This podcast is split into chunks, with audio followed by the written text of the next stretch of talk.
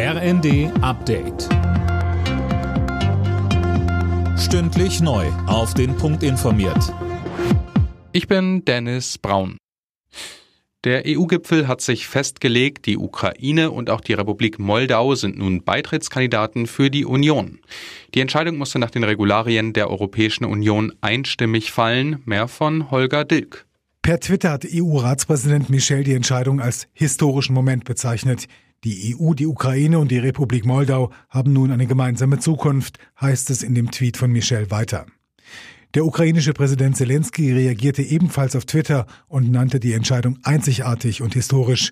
Die Zukunft der Ukraine liegt damit in der Europäischen Union, so Zelensky. Die von der Bundesregierung ausgerufene Alarmstufe Gas sehen Verbraucherschützer mit Sorge. Der Verbraucherzentrale Bundesverband rechnet damit, dass die Preise durch die Maßnahme weiter steigen und fordert mehr Unterstützung für die Bürgerinnen und Bürger. Welche Corona-Maßnahmen wird es im Herbst geben? Die Gesundheitsminister der Länder und Bundesgesundheitsminister Lauterbach wollen sie am Freitag nächster Woche vorstellen. Grundlage ist dann die Bewertung der bisherigen Maßnahmen.